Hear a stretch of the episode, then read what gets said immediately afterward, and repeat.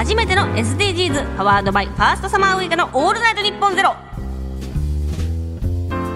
こんにちは。こんばんは。おはようございます。ファーストサマーウイカです。この番組は株式会社フジテレビジョン株式会社 BS フジそして株式会社日本放送の3波連動 SDGs プロジェクト楽しくアクション SDGs のキャンペーンアンバサダーに就任した私ファーストサマーウイカが今巷で話題の SDGs について皆さんと一緒に学んでいく番組です。今回が第2回目になります。第1回目の放送ではそもそも SDGs って何なの？ということと第1のゴール貧困をなくそうについて教えてもらいました。根本さんにいろいろ教えていただいてやはり日本から少し遠くの国のことかなって思うようなことでもまだまだ日本にも課題があって日々の中から行動に起こせることがあるよということを教えていただきました。今回の放送では第2のゴール第3のゴールについて前回に引き続き国連広報センターの根本薫所長に教えてもらおうと思います。よろしくお願いします。根本薫さん、今回もよろしくお願いします。はい、よろしくお願いします。今回は2つ目、飢餓をゼロに。こちらについて詳しく教えてください。はい。今年は何の年かご存知ですか？何の年 ?2021 年、えとは牛だったと思うんですが、はい、何の年？いやちょっとわか国連ではですねいろんな国際年って決めてるんですよ。国際年？はい。果物と野菜の国際年なんですね。それ去年もまた違った年があった、ええ、ありましたありました。であのもちろん果物と野菜の国際年のほかにですね、はい、児童労働を根絶する国際年だったりいろんなまあ国際年でもあるんですけれども。いろんなテーマによ,、って年年によっていろんなテーマで決められている。はい、はい、今年は、ええ、果物と果物と野菜の国際年。ちょっと。な何を何のことなんだろうっていうふうに育てよう食べようなの。何だろう何なんでしょうか。ええ、はい、あの例えば果物や野菜には栄養がたくさんありますよね。はい、大好きです。でバランスの取れた食事には果物や野菜必要ですよね。はい、それから果物と野菜の作り方を通じて環境に負荷のない作り方を考えることができますよね。うんはい、ということであの果物と野菜っていうものを通じてですねいろいろなその付加価値いろんなもの分野につなげながらあの持続可能なあ社会の在り方を考えると。それから、えー、人間の健康を考えるそうですね。人間と自然の健康といえばいいでしょうかね。はい、なるほど、まあ、食べるということは人においてなくてはならないもの。そこの、まあ、中心となってくる果物とお野菜っていうところでつけられたんですかね。うまい。すごい。キャッチフレーズとしてはすごく あの耳に残る年だなと思うんですけどやっぱり飢餓っていうところで、それが大きく関わってる年になるんでしょうか？ええ、あの飢餓人口ですね、はい、えー、今8億人程度いるんですね。でずっとですね、えー、飢餓人口は、えー、減少減ってきたんですけれども、はい、えー、ここ数年また増えてきているんです。そしてあの2020年はコロナでですね、はい、食料を思うようには作れなかった、はい、あるいは輸出輸入できなかったっていうようなこともあって、はい、それから気候危機ですね。気候危機で思うようにあの作ることができなかった取れなかった、はい、えそういったことがあってですね飢餓人口があ新たに増えてしまうと。そういうあの予測があるあるんですね。前回のゴールその1で、え貧困をなくそうというテーマでお話しいただきましたが、やはりそこと比例して同じ課題になってくるんでしょうか？そうですね。それからバッタ被害ってニュースで見たことあります？大量なの空をこうもう埋め尽くすようななんか、えー、飛ぶ飛ぶバッタですよね。そうです。そうです。砂漠飛びバッタって言います。はい、で、あれがもう大量発生して特にアフリカそれからあの、えー、中東ですねそれからインドパキスタンこういった地域で、え穀物を食べ尽くしてるんですね。なんか日本にもやってくるかもしれないっていうふうなことを聞いたりしましたが。えーこれには気候変動とか、はい、大量の雨があの集中して降るとか、はい、そういうことが関係してるんですけども気候のね急激な気候変動も背景にあるというふうに言われています。はい、それで飢餓人口はあ増えつつあると。でもじゃあ世の中にですよ世界にまあ、今世界人口78億人ですけれども、はい、78億人の人たちを養うに十分な食料がないのかというとそうじゃないんです。ああるんです、はい、でもそれがあまりに偏ってるんですね。あなるほど。えー、日本は飽食の国って言いますよね。ね。例えば日本一国だけでですね年間で600万トン以上あの食品ロスがあります。フードロスと呼ばれているものですよね。はい、はいで600万トンって、はい、えー、世界全体の食料支援に使われている食料の、はい、えー、倍近いんですよ。それだけの量が日本一国で、えー、食品ロスとして捨てられてるんですね。うわ反省で日本ではですね1人当たり1日におにぎり1個捨ててる計算になります。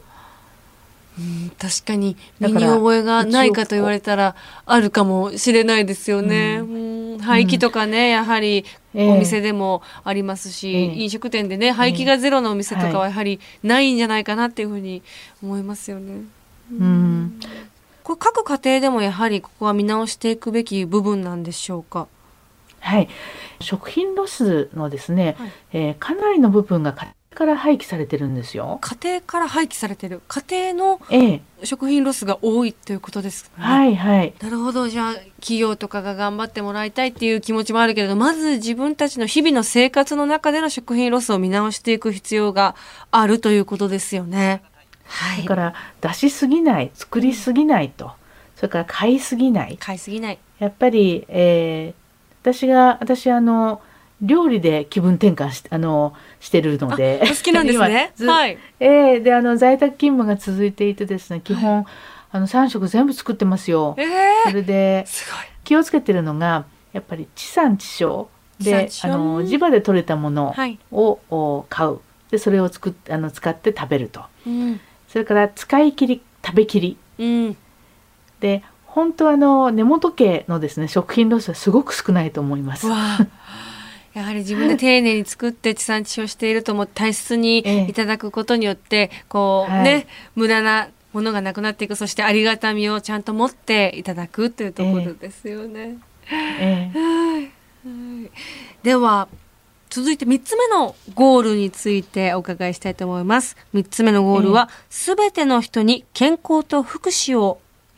こちらについて教えていただきたいんですが、健康と福祉。はい。あの、コロナ禍あの新型コロナウイルスのパンデミックって、はい、まさにこのゴールの危機が出発点ですよね。うん、えー、やっぱり健康を脅かす危機として始まりましたよね。はい、でそれが健康の危機だけでとどまらないで、えー、教育の危機にもなったり人道の危機にもなったり経済の危機にも金融の危機にもそれから、あのー、人権の危機にもなってると。はいいうことで、あの一つのゴールが立ち行かなくなると瞬く間に他のゴールにも連鎖してですねそね、えー、あの他の分野も、ね、うん、立ち行かなくなるっていうことがねまさに今回のコロナの危機で見えてきてるわけですけれども、ね、一番最初にこう話題としてニュースでも連日報道されたのが十分な医療サービスが受けれないいわゆる医療崩壊のニュースもよく目にしましたがやはりここも福祉といいますか、えそういった設備の部分で大きな課題となっていますよね。ええええで日本だとその国民皆保険という制度があって、はい、えー、医療制度が充実しているのであのお医者さんに書かれますけれども、はい、必ずしも世界そういうふうにはなってないわけですよね。で、日本はですねこの国民皆保険にあの代表されるような健康へのアクセスを全ての人にね提供しようというこの政策を外交の面でもすごく推進しています。であの母子手帳ってありますよね。はいあれは妊婦の時から子供が生まれて赤ちゃん小さい時の頃からの予防接種、はい、全部記録していくわけですけれども、はい、これで健康管理、えー、お母さんそして子供の健康管理があのできるわけですよね。はい、でこういうシステムはあるようでないんです。でこれをあの発展途上国などにも展開してですねやってます。でこれこのあの母子手帳を通じた支援というものをその日本が2国間での支援でもやりますけれども、はい、国連のいろいろな組織とあの協力して、えー、展開するっていうこともあって例えばあのパレスチナ難民ですね、はい、あの中東のパレスチナ難民を支援しているあの国連の機関があるんですけれども、はい、そことも連携してパレスチナの人たちに母子手帳を提供して今では母子手帳アプリっていうのがあるんですよ。で母子手帳アプリをパレスチナのお母さんたちは活用してくれています。なるほど。やはり世界では子供のうちに亡くなってしまう人口というのもやはり多いんでしょうか？ええええ、年間にね、はい、あの560万人以上とも言われて、えー、います。これはあの5秒に1人の割合になるんですよね。5秒に ,1 人 ,1 人の割合で子供が命を落としていると。5歳未満ぐらい、はい、そうですね。はい。そんなやはり、まあ、日本ではそういった母子手帳だったりそういったところ整っているところもあるけれども世界的に見ればまだまだ整っていない国があるということでやはり現在ね日本は長寿の国でもありますよね。ええ、はい、そうですね。ですからその超長寿社会にあってですね、はい、まあ、世界のフロンティアを行くわけですね。はい、ですから日本がいかにそのこの高齢化社会を人々の健康を確かなものにしてですね、うん、あの実現推進していくのかっていうのは、はい、世界の注目を集めてるわけですね、うん、いわゆる世界の長寿という点においては日本はリーダーシップを取っていけてるというところですよね。やはり健康寿命を伸ばしていくというところにポイントがまた日本の中では出てくるのかなというふうに考えるんですが、うん、食事内容とかね、はい、えー、それから健康、うん、体を動かすっていうことだったりそれから、うん、えー、うん、笑いも大切ですよね。笑うと脳が活性化されて、はい、はい、はい。やはりそういった環境を作るということが健康で長生きできる健康寿命というものを伸ばしていける、うん、それは日本はやはりそこが充実しているから今先頭を走っているというところになるんですかね。うん、あとストレス管理もねありますしね。そうですね。はい、えー、はい、ということで今日は SDGs のゴールに飢餓をゼロについてとゴール3すべての人に健康と福祉をについて教えていただきました。ちなみに根本さんは日々健康のためにやっていることや気をつけていることっていうのはありますか？あありますよあの週末は走るようにしてます。ジョギングしてます。先ほどねちょっと ね運動不足がはい、ここまで前回おっしゃってましたけど週末はランニングですか？そうですね。へえ、はい。そうだな私は。やれてるのかな？ただあの、まあ、駅の移動とかにエスカレーターの横にある階段を登ったりとか毎回ちょっと家をギリギリに出て走って駅まで行ったりとか ランニング